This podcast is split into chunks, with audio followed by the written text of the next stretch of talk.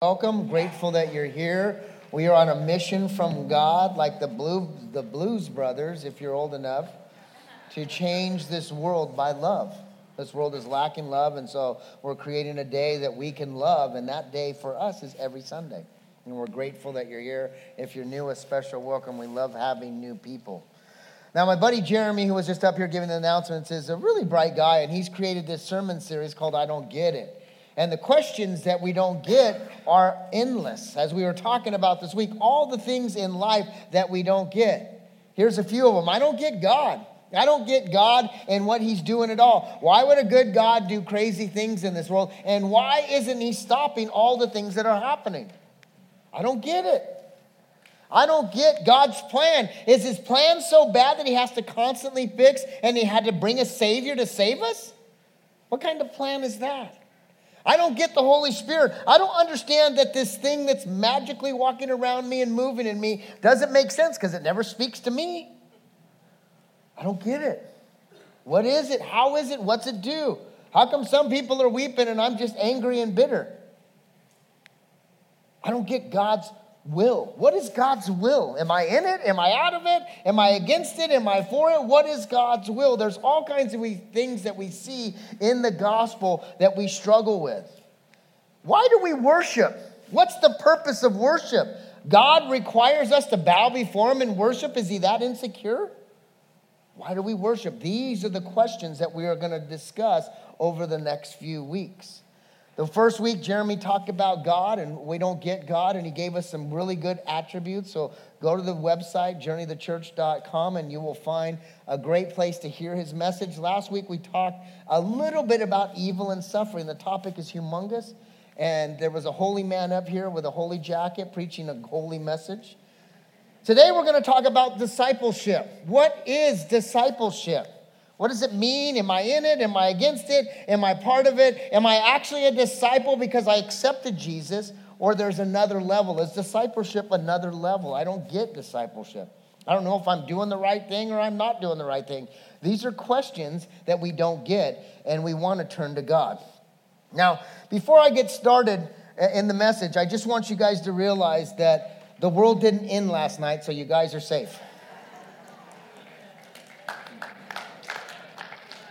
Now, I'm saying that because some of you might thought that you didn't get raptured, and, uh, and that, that would mean that I didn't get raptured, so we're all stuck. But I was hoping that it was going to happen because then I wouldn't have to go through some of the rehearsal that I did last night. At 9 o'clock, I'm like, ah, the world's going to end. Why do I need to worry about it?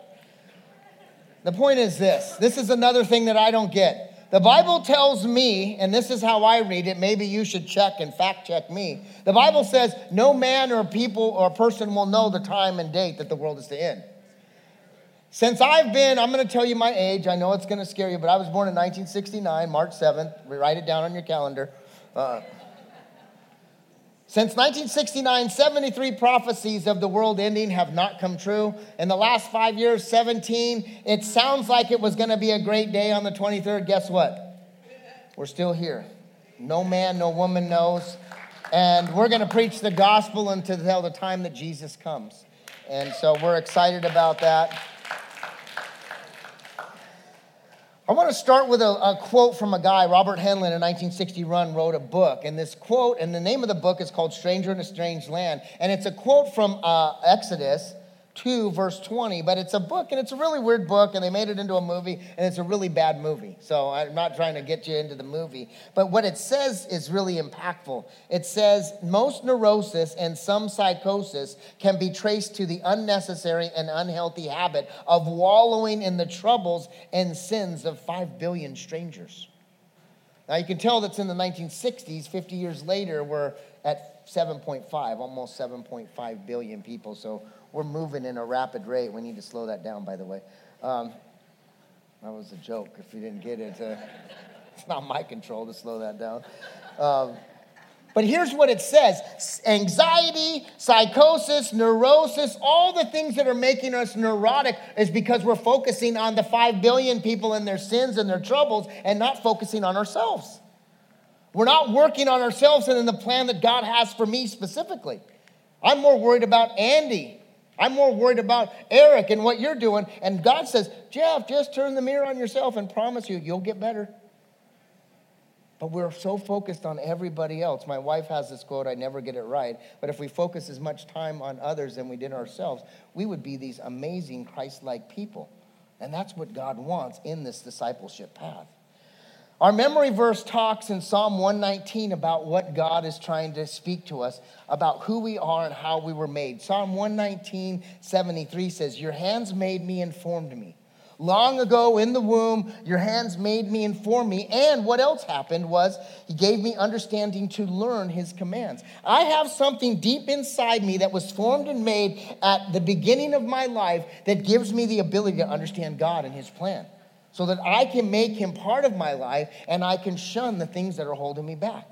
And I don't know about you, but I have a bunch of anchors and I've had a bunch that I've had to let go and cut off and release so that I can be the most free human that God wants me to be and be a follower of Jesus, calling myself a Christian. So, what is biblical discipleship? What does it mean? How does it work? Am I in it? Am I out of it? Do I want to be in it? Or is it going to cost too much? That's the question that we need to answer. And of all the questions that we talk about, this one, even though it's kind of a eh, kind of topic, is probably one of the most important topics because being a disciple is the very core of who we are as Christians. And being a discipler and in a discipleship path actually shows me what am I supposed to do outside of church. When I come to church, I'm really filling up my gas tank. Who went to the gas station this week? Oh, a lot of hybrids in here. Didn't wait another week and a half. Good for you. Uh, I go quite frequently, it seems like. I used to have this truck that I would go every three days. It was miserable. I'm grateful that I don't have that car anymore. And at the time, gas was five bucks, so it was really an arm and a leg. The point is this church in your discipleship path should be like, oh, I'm getting low, I need to go to church. And this church realizes that we need it two times a week, so we also have a Wednesday service to come together to worship and hear the Word of God and bring this fellowship. So we want to make sure that we are available. We're like the AM PM You guys are shaking your head. That was good. We're trying to make sure that church is part of your life and, and it's part of your activity. So, what is discipleship? And actually, is it even in the Bible? The answer would be no. The word discipleship is not in the Bible. It's an actually an English word that was formed out of other words, Greek and Latin, and it's actually not in the Bible, and it's this very ambiguous word. The English language is very limited. Other languages are very articulate in the way that they communicate. The English, the English language is very limited and ambiguous. We have words that have multiple meanings, and here is a couple meanings of the word discipleship. First of all, the discipleship word can mean the path that I'm personally on. I'm on a discipleship path. I'm personally on this path, and this is how I'm learning and following and living a life for Jesus. The second definition of discipleship would be the path that I'm taking another person on. What is your discipleship path? So that word has multiple definitions, and it really kind of tells us my path or the path that I have in discipleship. And I do have a discipleship path which is believe, follow, and disciple. And we'll talk about that a little bit later. So, what word is in the Bible that would make sense and show us where this comes from? Well, this word in the New Testament, it's the Greek word mathatuo, is to make disciples. And it's in one of the famous verses in Matthew 28, verse 19 and 20. But mathatuo is the meaning is to make disciples. And what that means is to convert a non believer or someone who doesn't believe into a, somebody who does believe and then show them how to live a Christ like life. That's really what it means. We may become more Christ like. But here's a more in depth uh, conversation about what it means. It's really about com- the complete understanding of from conversion, the day of salvation, and continuing that day of salvation until you meet your Maker, Jesus, and baptizing and teaching the ways of the Lord. If we look at Matthew 20, uh, Matthew 28, verse 19 and 20, it says, Therefore, go and make matatuo, these disciples, baptizing them in the name of the Father, Son, and the Holy Spirit. And then the second thing is, that you are to teach them a lifelong process of how to walk in the ways of Jesus. A lifelong process. Most of us believe it's just a ticket to heaven and that's all I need. But really, when it says, I believe and I become part of it and I make disciples, I'm walking with someone until death do us part. And that's the purpose and plan. Our salvation experience is to be growing, not to be one day. It's a process. That first day started the process. The completion is when you graduate into heaven and you meet your Maker. And Jesus grabs a hold of you and says, Well done. Good job. Or not. You can. So, how does it happen? How does discipleship happen? And are you being discipled right now? And where are you being discipled? And what is the purpose of your discipleship? And is it making sense to you? And are you getting the most out of your life with Christ? I hope you are. Our church is really focused on connecting people to God, not bringing people in and filling the coffers with lots of money and lots of people. It's really connecting people's heart and their mind and their soul to a God of the universe through Jesus and allowing the Holy Spirit to really minister. So, how does that happen?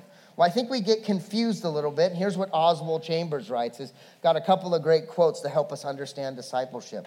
The show business, which is incorporated into our view of Christian work today, has caused us to drift from our Lord's concept of discipleship. It is instilled in us to think that we have to do exceptional things for God. We have not. We have to, we have to be exceptional in ordinary things, to be holy in mean streets among mean people, surrounded by sword sinners. And this is not learned in five minutes. The discipleship path does not come from the pulpit. A lot of churches over the last 15 or 20 years, it says it's all about discipleship and think that you can preach it into people's lives and this will make you a disciple. The truth is, it doesn't happen. What happens is you need to be in a community and the community helps us disciple. When we baptize and when we bless kids and people, we're actually asking the community, not the pastors, to help grow these people. That's what the discipleship path is. The TV and the media and the social media says all we can do is exceptional things and it should be done. And if I just do one or two of those things in my life, I'm doing the right thing. And I can post it and I got 600 likes. Yay. Jesus doesn't care about likes. He cares about action. Get it off your phone and do something for the glory of God. And He wants us to not focus on this five minute message, 55 minute message, or a 26 week process of going through a book. And then, congratulations, you're a disciple. It goes from the day that you accepted until the day that you meet your Maker. And that's the discipleship process. Jesus communicates us into this place in the Bible in this action packed book called the Gospel of Mark. If you were going to make an action movie about the Bible, it would be in Mark because Mark, even though it's 16 chapters and it's the smallest of Gospels, it's full of action. You open up Mark and it goes right into the miracles. It's got the most miracles in the shortest book. And in the middle of it, we come to Mark 8, and that's where we're going to read today. So if you're able to stand, please stand. Then we're going to read in a place where Mark is challenging us to look at Jesus in a way. And in my Bible, the subtitle in my NIV Bible says, The Way of the Cross. If you want to follow the way, and Christians used to be called the way, this is the way that they're following. This is the way of the cross. And this is the discipleship plan in an action book. And God is challenging you and me to be a part of his action plan. Mark 8, 34 says, Then he called the crowds to him along with his disciples and said, Whoever wants to be my disciple, let me read that again. Whoever wants to be my disciple, you should have this underlined in your Bible because it's telling you what you need to do. They must deny themselves and take up their cross and follow me. Something we hear quite frequently in churches. For whoever, wants to save their life will lose it, but whoever loses their life for me and for the gospel will save it. What good is it for someone to gain the whole world yet forfeit their soul? Or what can anyone give for, in exchange for their soul? Here's the tough one. This is the one that's really got me thinking today. If any, anyone is ashamed of me and my words in this adulterous and sinful generation, the Son of Man will be ashamed of them when he comes in his Father's glory with his holy angels. Tough words, but really words that we need to understand. Now, what I want to do is I want to pray. But here's the thing church doesn't work by the pastor being filled with the Holy Spirit and speaking into a church that's not filled with the Holy Spirit. Hopefully, I'm hearing from God and I'm speaking it, but it would be better if we're all hearing from God and whatever I say is being translated to your heart. So let's pray for transformation, a revelation, salvation, and pray God to use the words to speak into your life and change you forever. So let's pray. Father in heaven, we praise you and we thank you for your Son, and we ask that the Holy Spirit start working and moving so that we can understand you in a deeper, more powerful way, so that we can be in the process of discipleship and be called a disciple of Jesus Christ. Transform us, speak to us, build our salvation experience for your glory, Lord, not for my own will. We love you and we praise you and ask for you to work deeply within us because we love you, Lord. And all God's people said, Amen. Amen. Go ahead and be seated.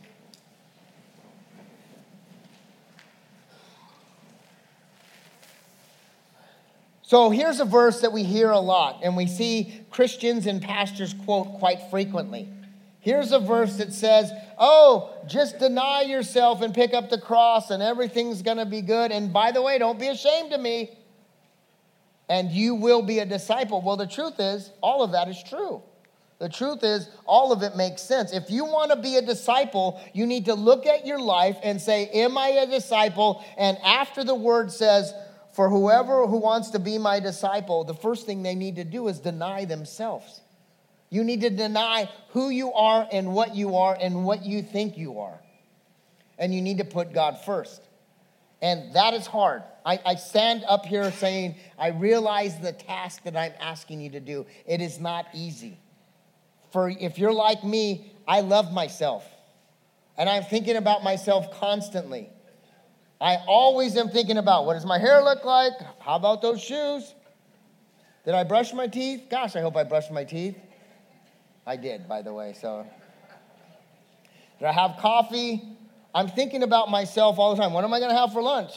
I'm going to take my father. Let's go eat. And all this is going on, and I'm preaching at the same time. So, I mean, I, I got a lot of stuff to work through.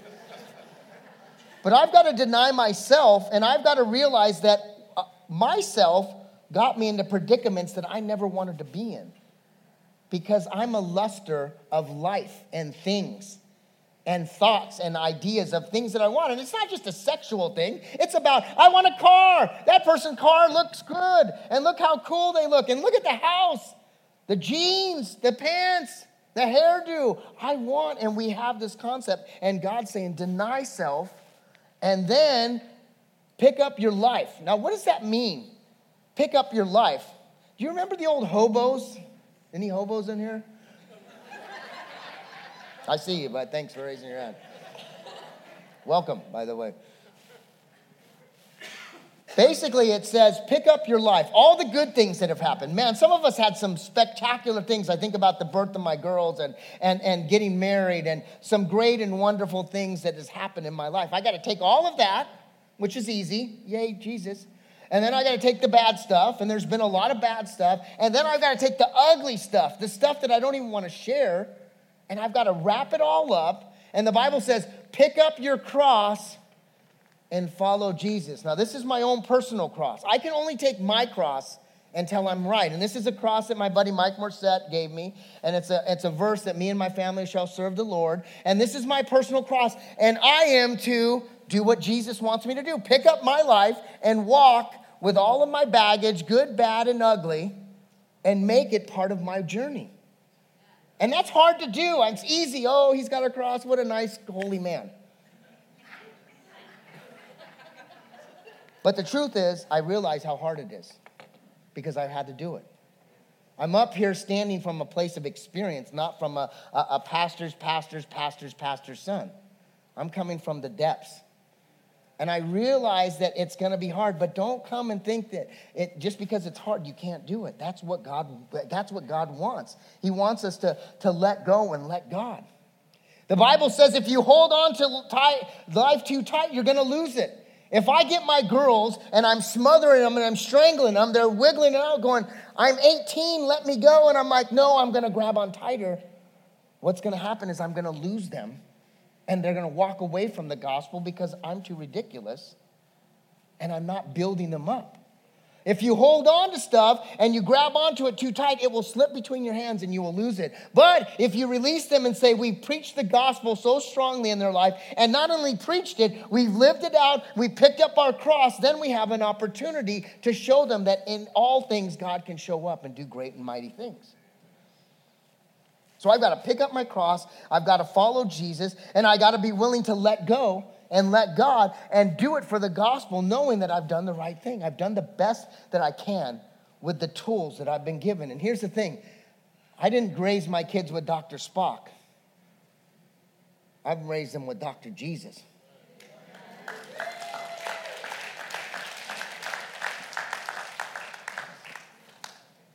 And actually, my wife's the one that does it, so she's the one that gets all the credit.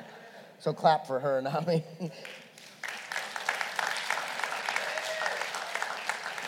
That should get me good points for a couple weeks, right, Len? Very true, though. So here's the other thing a disciple has dreams. Anybody have dreams? I, I don't know if you guys know this, but I'm a huge dreamer. I mean, and I'm not talking about dreams at night, oh, weird stuff coming out of the walls. That's not, I lived that life of drugs and alcohol. I know what that is. That wasn't a dream, that's a nightmare. Um, I'm talking about, I have huge dreams huge dreams for, for you and this community and this country. I've had big dreams. If you saw the dreams in my head for God, you would be blown away. But if they're not of God, He says, I want you to take your dreams and put them to the side because I have better dreams for you. I have a better plan for you and I want to do greater things than you. And so I've got to be willing to take my dreams and my life and my wife and my girls and my car and everything that I think is of value and I have to put it on the side and give it to God and say, the gospel's better for me and I'm going to allow God to work and move mightily in my hands. That's what the text is saying. And then it says, What good is it if I gain the whole world, if I come to the end of my life and I've got a car and a house and I've got this trophy wife and I've got all these things in my life, but I've lost my soul because I've put it on hold and I've never done the work that I need to do to become a disciple? What good is it? It's no good. Let me ask you about your soul. How much is it worth? Put it on eBay and see what somebody will pay. Have you ever seen your soul? How can you measure what it's worth? And that's what Mark is challenging us through Jesus' words. What could you actually give? Five million? I honestly, I'm a pretty vain guy. I'm, I think I'm worth more than five million. I'm in the 20s or 30s. I'm like one of those professional athletes. I got to be high, high, high kind of. Is that really worth my soul? What's your soul worth? You had to sell it for a moment. And then you have to live with it the rest of your life. That's what Jesus is communicating. And then finally it comes, if you're ashamed of me, I'm going to be ashamed of you. That's just the truth. That's, that's human, it's human nature.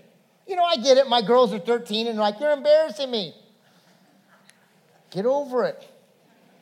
You know, and they did, and we'd have to drop them off down the road, and then we'd drive by honking!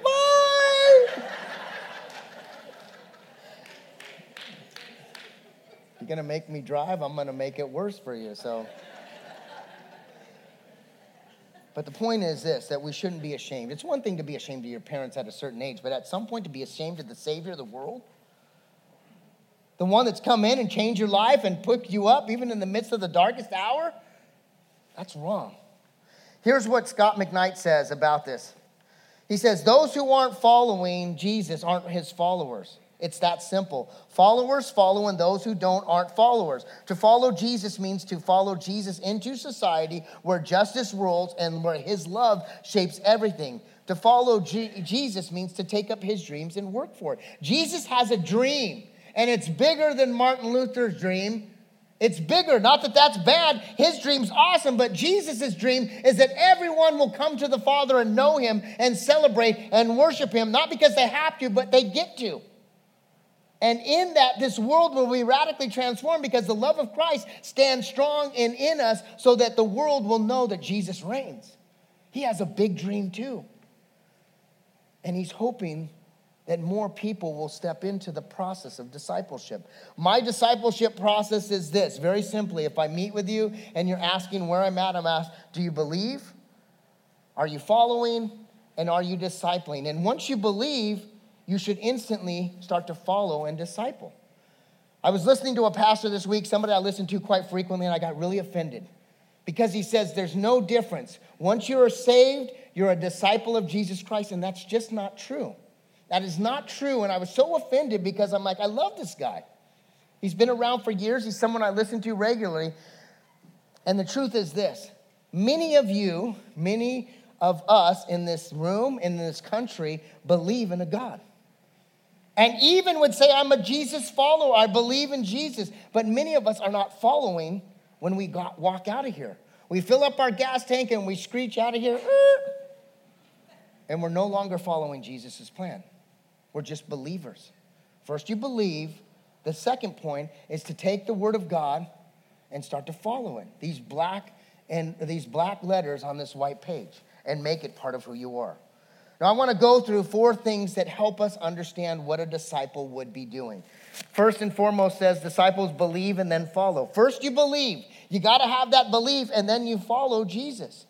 You got to believe and then follow. And here's what it says when we encounter Jesus, he calls us to come to him, die to self, die to our own pride and our selfish ways. That's what the text says. And, uh, and he calls us to follow him and learn from him. He wants you and me to be fishers of men.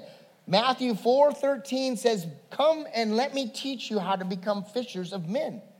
Bringing them into the fold. And that's not just men, it's all humanity. Let me bring you into the fold and show you how Jesus has impacted my life. It doesn't matter if you're smart or not smart, rich or poor, old or young, and what race you're what race you are, where you live, if you live in a mansion or by a tree, it doesn't matter. The only thing that matters is to first believe, which is repent and turn from your sinful, selfish, mindless ways and ask God to come in and help you guide and move in a way that makes you less and Him more. And ultimately, you would be called a Christian because then you would be showing a little bit of an image of Christ. Christian says, as a definition, you're a little image of Christ. And you're beating down that big image of Jeff. Not me personally, you got to put your own name in there.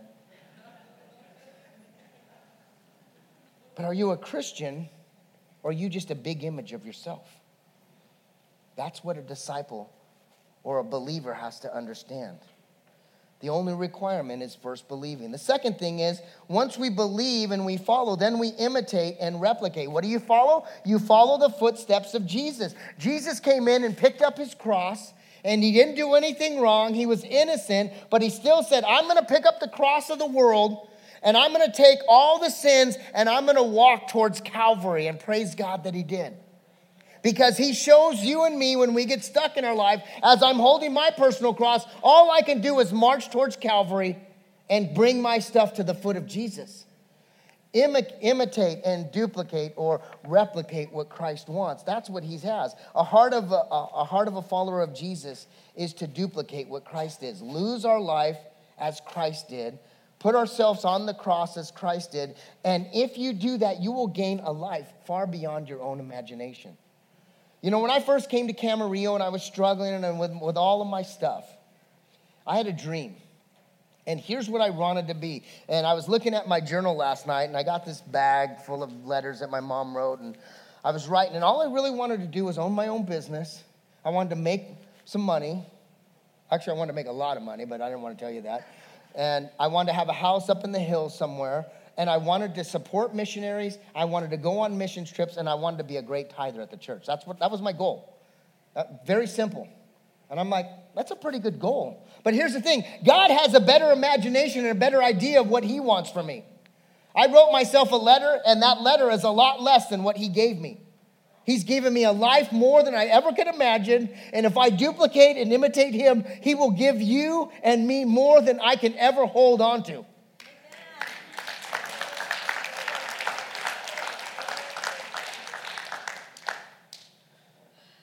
Are you willing to give up your dreams for God?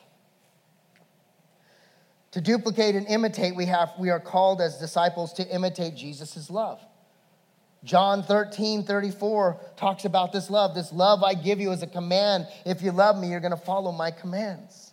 He says, I want you to follow my mission of being fishermen of men and women, to fill all the churches in this community and in this county and in this country. We don't need to fill Journey, we need to fill all the churches. Amen.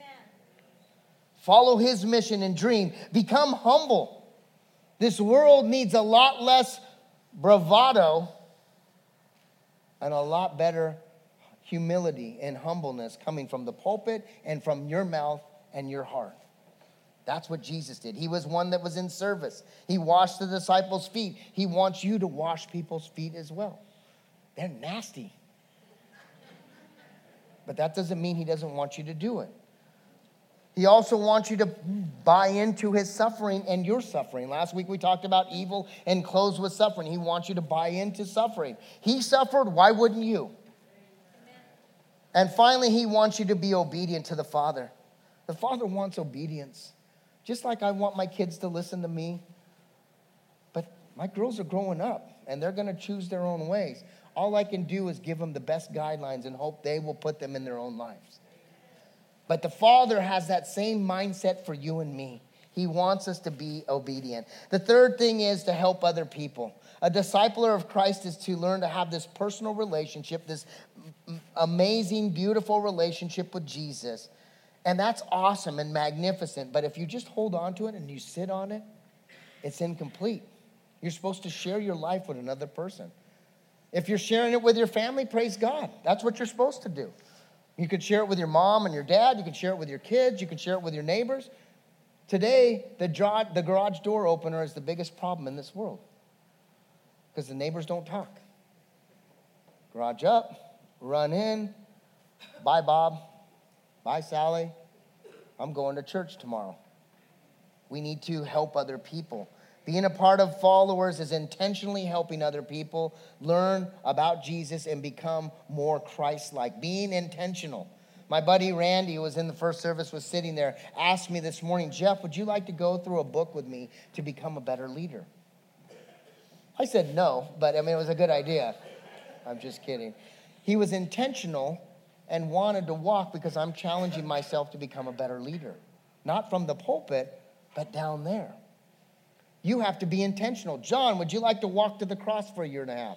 John said yes, and we did. And then John started to walk and bringing other people to the church. We have to be intentional in helping other people. Don't just assume, because that makes something out of you and me. Be intentional. I'll just leave it at that so I don't mess myself up. Disciples also need to depend on grace. You know, when I was 17 or 18, and my poor parents, I, feel bad for them. I knew everything. I mean, I got smart kids, but I knew more than anybody possibly could know at 17 and 18. And by the time I was 28, I got really dumb because I didn't know anything about my own life because I was spinning out of control. And now, as I'm at this young age, I'm not going to tell you, but 1969, 48, uh, at this point, my kids realize I don't know anything. But here's the thing in our life as Americans, we stop to rely on the grace of God and we start relying on how you work and what you do. And we forget about the grace. We can't forget about the grace. We depend upon grace. A true disciple never forgets about the grace of God. We must always remember that apart from the sustaining and empowering grace of God, John 15, 5 says, we can do nothing. We have nothing to offer this world. Whether you're a pastor, a plumber, a policeman, a physician, or a parent that stays home, apart from the grace of God, we in this world that call ourselves Christians really can do nothing. We got to remember that as we get older and we get more wise in the word because we stop doing what God wants us to do. Eric Liddell says this You know as much of God, only as much you will know as much of God and only as much of God as you are willing to put into practice. Faith is a practice, disciple is a practice, medicine is a practice, lawyer, engineer, all these things we do are practice. Christian, we are putting into practice faith and saying, I'm going to put you first and I'm going to practice my faith in all that I do. And the more that you do, the more that you're willing to get out of God. Now, one of the greatest Christians, a couple weeks ago, we talked about on Serve Sunday uh, at the end of the month of August. Peter kind of shows us. And Peter's heart is for the church. Peter's heart is to raise up Christians and build a movement that will change the world forever. And it started with 12 and it expanded to in 2017 that we have two, two and a half billion Christians with 12 people. Peter wants you to get this. And here's what he says. So, anybody like homework? Wow, you guys all went to Chico too, huh?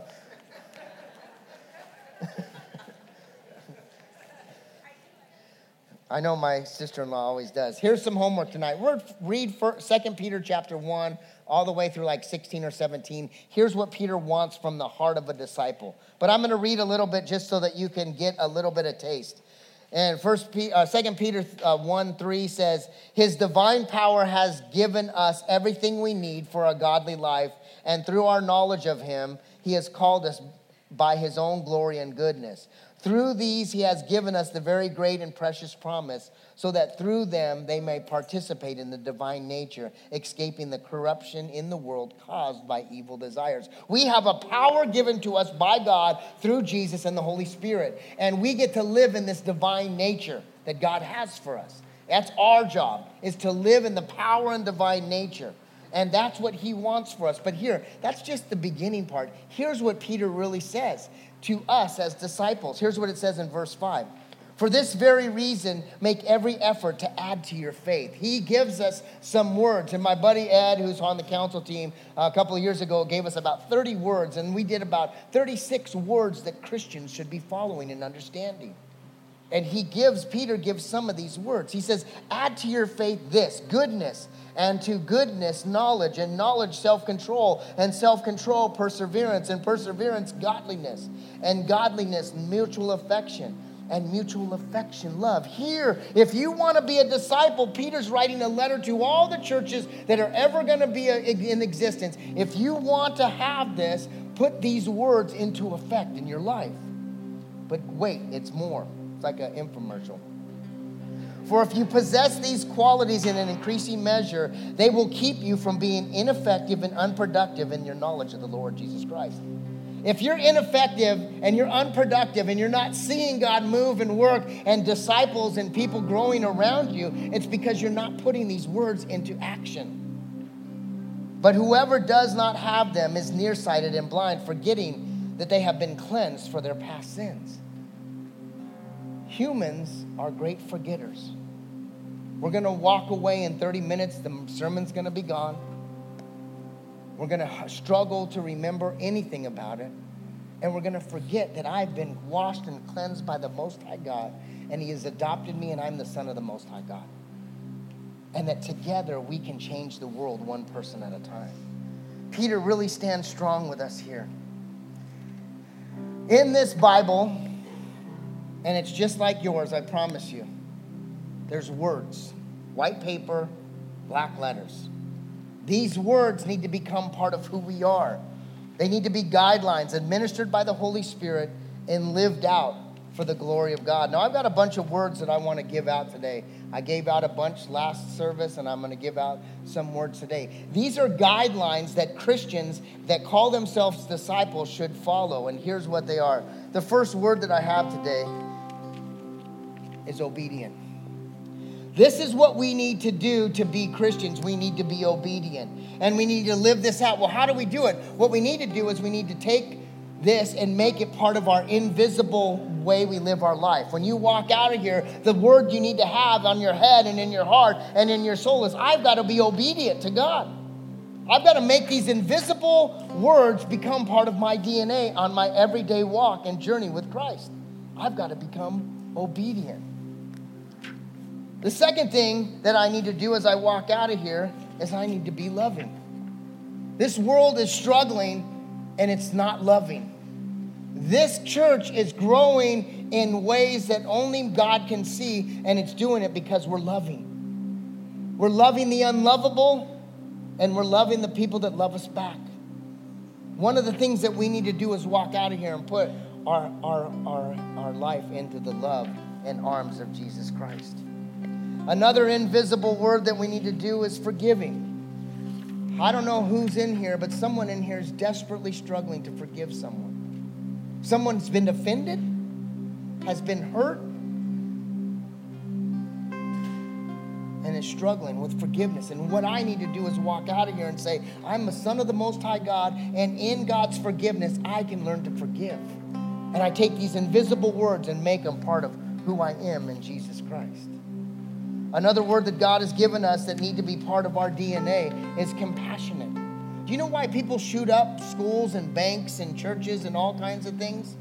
Because nobody listens to them. My daughter was fighting yesterday for us to listen to her for 10 minutes. I mean, it took 40 minutes to tell the story, but it was a 10 minute thing. The world needs people to be compassionate and listen. If you listen, we will let people talk.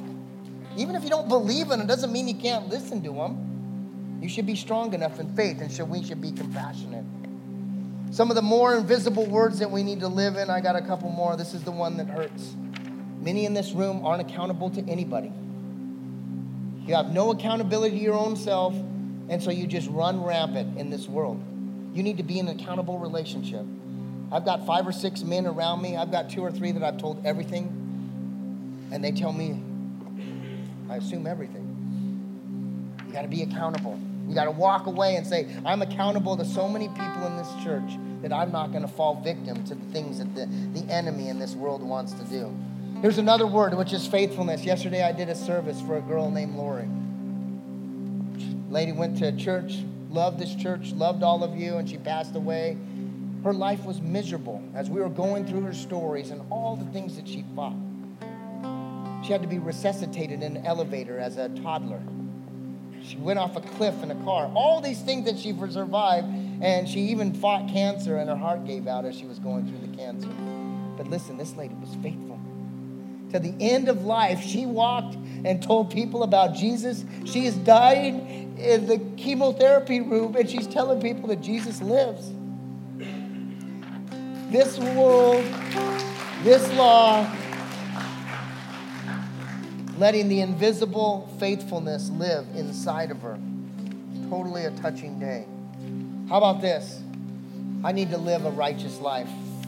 God says that I'm to walk in a breastplate of righteousness. I've got to walk out and say, I've got to do the right thing even when I want to do the wrong thing. I've got to think the right thing. I've got to say that's not who I am, that's my old self, and I've got to be righteous and I've got to put the breastplate of righteousness on and let the glory of God reign. Amen? Couple more invisible rules and then we'll get to the worship. You know what? One of the things that Christ has given all of us is hope. Somebody in here needs to see that apart from God, we can do nothing, but in the midst of trials and tragedy and chaos, God is the hope of the universe, and He wants to transform you and change you and glorify the things that are struggles in your life so that you can remain hopeful. And this hope will, will be a testimony to the person next to you and to your neighbors. We need to live a life of hopefulness. And here's the last one, and this is the most important one for me, the one that I've had to struggle with most of my life, and that's truthfulness.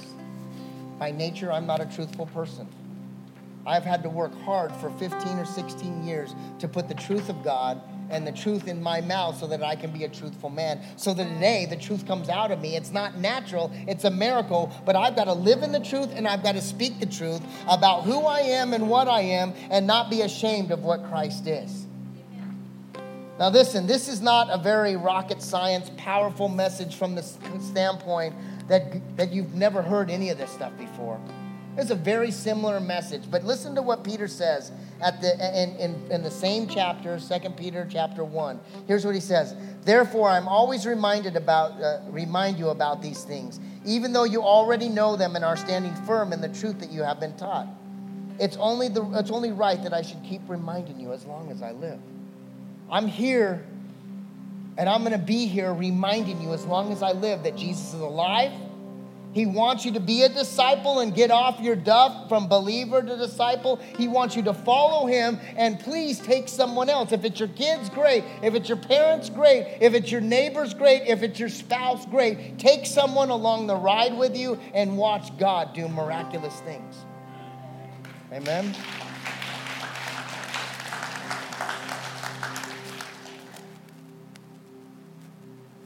Let's just close our eyes for a moment. Father, you've given us words that need to go from black and white to part of our DNA, these invisible words. Sow these words upon our life obedience, love, forgiveness, compassion, accountable, truthful, hopeful. Make these part of who we are. So when we walk out into the mission field, we are doing your will. Father, if there's someone here today that doesn't know Jesus and wants to get on the best team that's ever played, the Christian team, if they want to be a part of your plan and a part of your will, and they want to be a winner in Jesus Christ, even though their life doesn't look like a winner, they can accept Jesus right now. If that's you, will you repeat this prayer?